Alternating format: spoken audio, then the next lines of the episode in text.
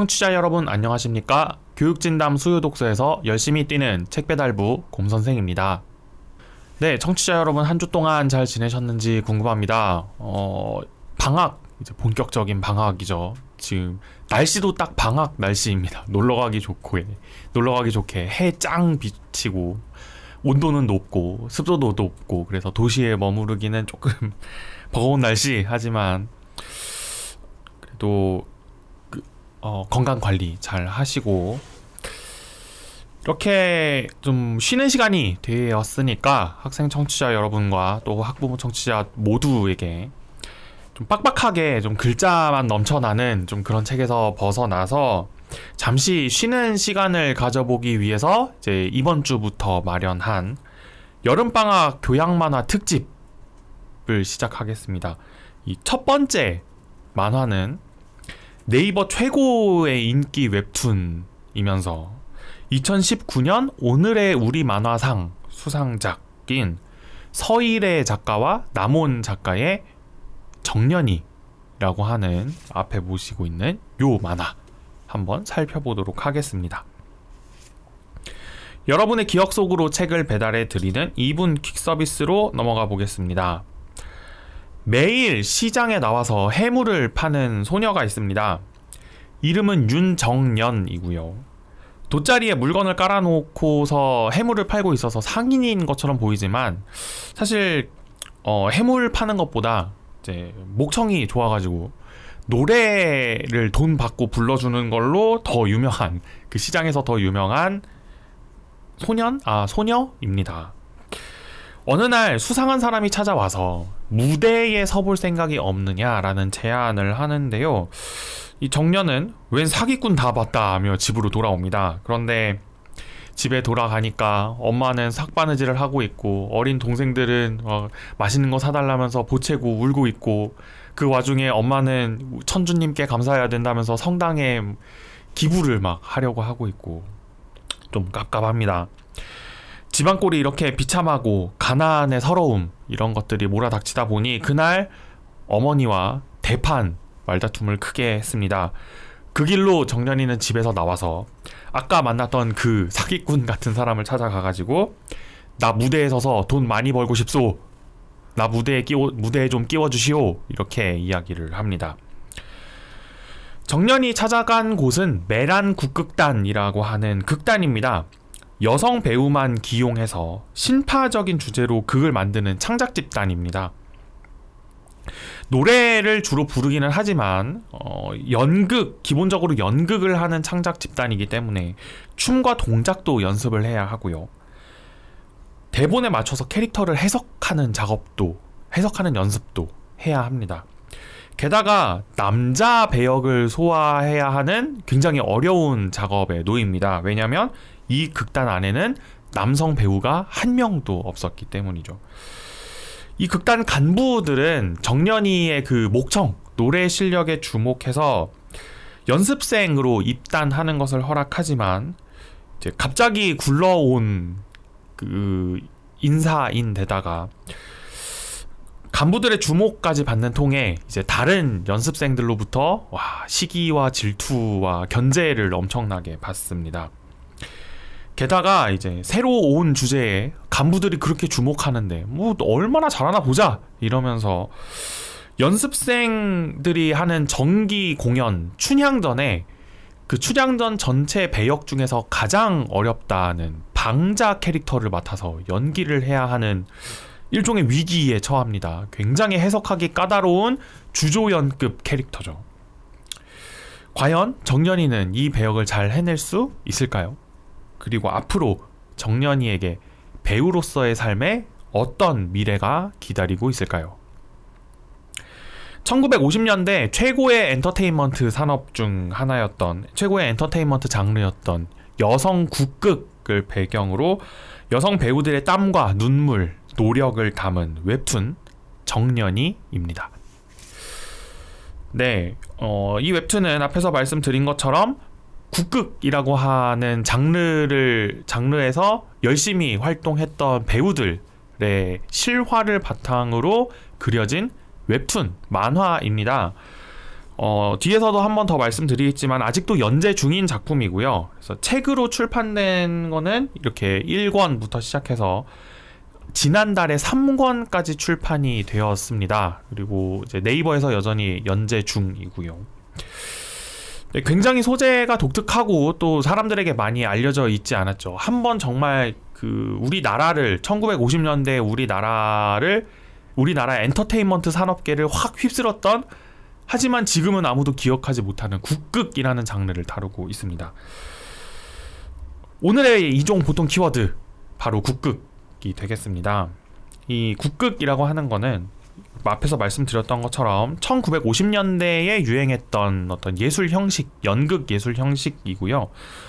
우리나라 이 1900년대 초중반에 등장했던 상당수의 예술 형식들이 그렇듯이 국극도 어, 전통 예술이라고 하는 거 그리고 이른바 어, 서양 예술, 현대 예술이라고 하는 장르가 이렇게 일종의 퓨전 콜라보를 이룬 장르라고 볼 수 있습니다.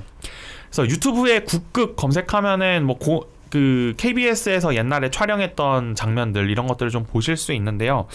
보시면 아시겠지만 어, 국극은 일종의 뮤지컬 오페라입니다.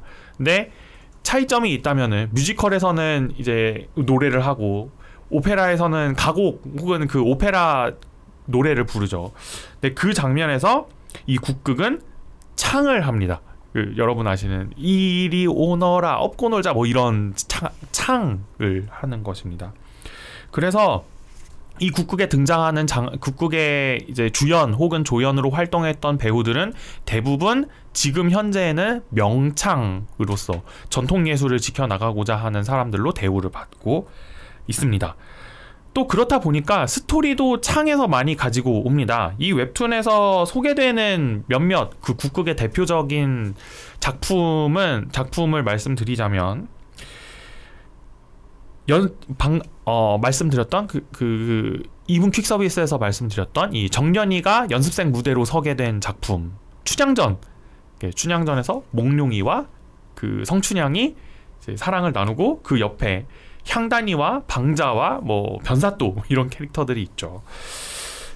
어, 이런 춘향이도 굉장히 인기 많았다고 하고요. 그리고 호동왕자와 낭랑공주의 이야기를 다룬 자명고 뭐 이런 작품들도 국극으로 많이 재현이 되었다고 합니다. 이건 역시나 굉장히 우리의 전통적인 어떤 역사 속에서 스토리를 발굴한 사례가 되겠죠.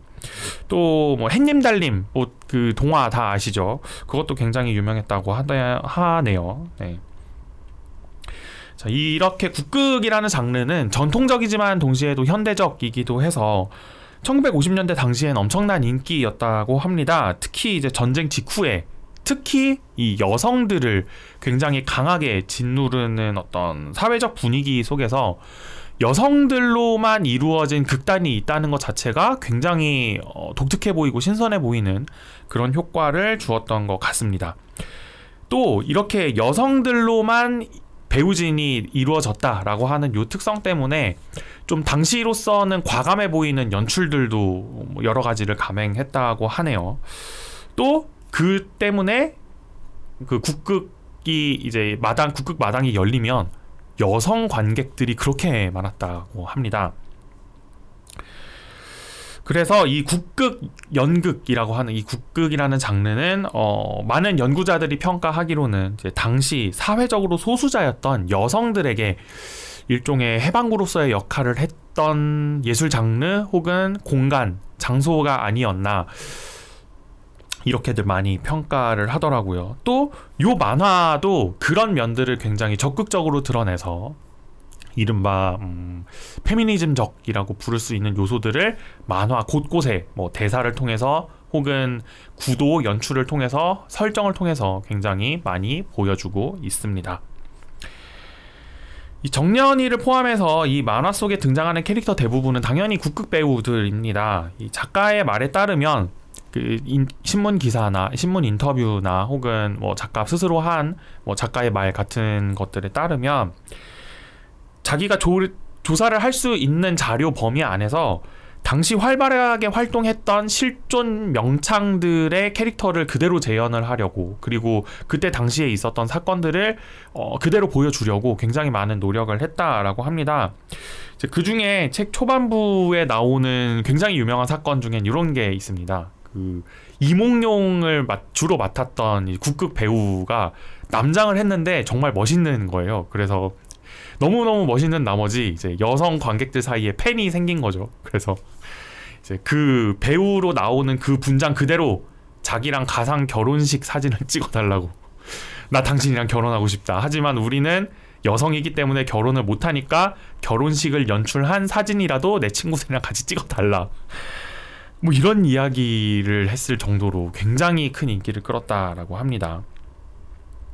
또 무대에서는 멋지지만 이 무대 뒤에서 그이 국극 배우들이 여성으로서 겪는 차별이라든가 혹은 배우들 사이에서 벌어지는 어떤 경쟁으로 인한 뭐 심리전, 시기, 질투, 갈등 이런 것들까지 굉장히 어 아주 간결하지만 뚜렷하게 우리가 읽을 수 있는 그림체와 대사들로 다루고 있는 아주 아주 아주 재미있는 웹툰입니다.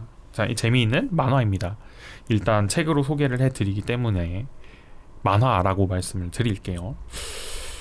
네, 이렇게 이종 보통 키워드 국극을 정리를 해 보았습니다. 그러면 다음으로 이제 이 책을 재미있게 읽으셨다면 더 재미있게 읽으실 콘텐츠를 추천해 드리는 이제 아이랑 투게더 시간으로 넘어가 볼 텐데요. 사실 좀 민망합니다. 제가 추천드리고자 하는 콘텐츠는 이제 이 앞에서 보시는 요 만화, 책 정년이가 아니라 웹툰 정년이기 때문입니다. 아직 연재 중이라는 말씀을 제가 앞에서 드렸죠. 그래서 책에는 보통 한 10화에서 10화에서 15화 정도의 분량이 묶여서 나오고 지금까지 3권이 출간이 됐는데 그 네이버 웹툰은 지난주를 기준으로 97회가 연재가 됐습니다. 그 97회가 올라왔습니다. 98회였나? 네, 여튼 그 90 몇 회 정도가 진행이 되고 있어요. 그래서 책으로 이 정년이 만화 1권, 2권, 3권을 사서 보셨는데 아, 이거 되게 괜찮다. 재밌다. 뭐 학부모 청취자 여러분이시라면 아, 내가 굉장히 굉장히 재미있게 읽었다. 혹은 우리 아이들에게 추천해 주고 싶다라고 생각을 하신다면 네이버 웹툰으로 달려가셔서 정년이를 검색하시면 되겠습니다.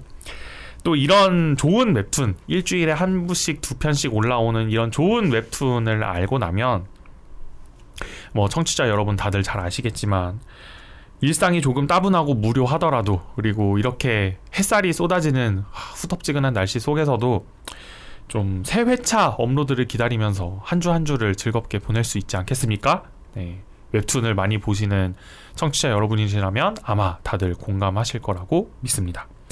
그래서 오늘 이제 아이랑 투게더로 추천해드리는 콘텐츠는 웹툰 정년이 이 만화책 정년이는 아니고요 웹툰 정년이를 추천해드립니다. 네 이렇게 오늘 만화 정년이에 관해서 소개를 해드렸고요.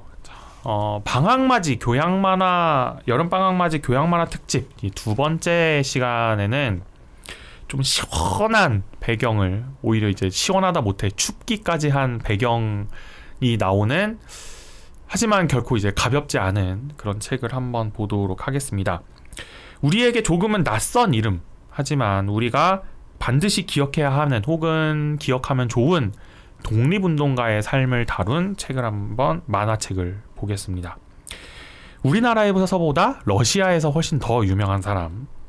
한국계로서는 가장 처음으로 뚜렷한 족적을 남긴 노동운동가이자 러시아인 공산주의자. 우리가 흔히 고려인이란 표현 쓰죠. 고려인 공산주의자. 하지만 자신의 뿌리를 잊지 않았던 한국계 독립운동가. 알렉산드라 페트로브나 킴 스탄케비치라고 하는 사람의 일생을 다룬 만화 시베리아의 딸 김 알렉산드라라고 하는 만화책을 청취자 여러분과 함께 다음 주에 같이 읽어보도록 하겠습니다. 교육진담 수요독서 코너는 청취자 여러분과 함께 책을 가볍게 하지만 꼼꼼하게 읽어나가는 방송입니다. 여러분의 손길에서 책장을 넘기는 소리에 숫자만큼 댓글, 좋아요, 구독하기, 알람 설정, 링크 공유 부탁드립니다. 감사합니다.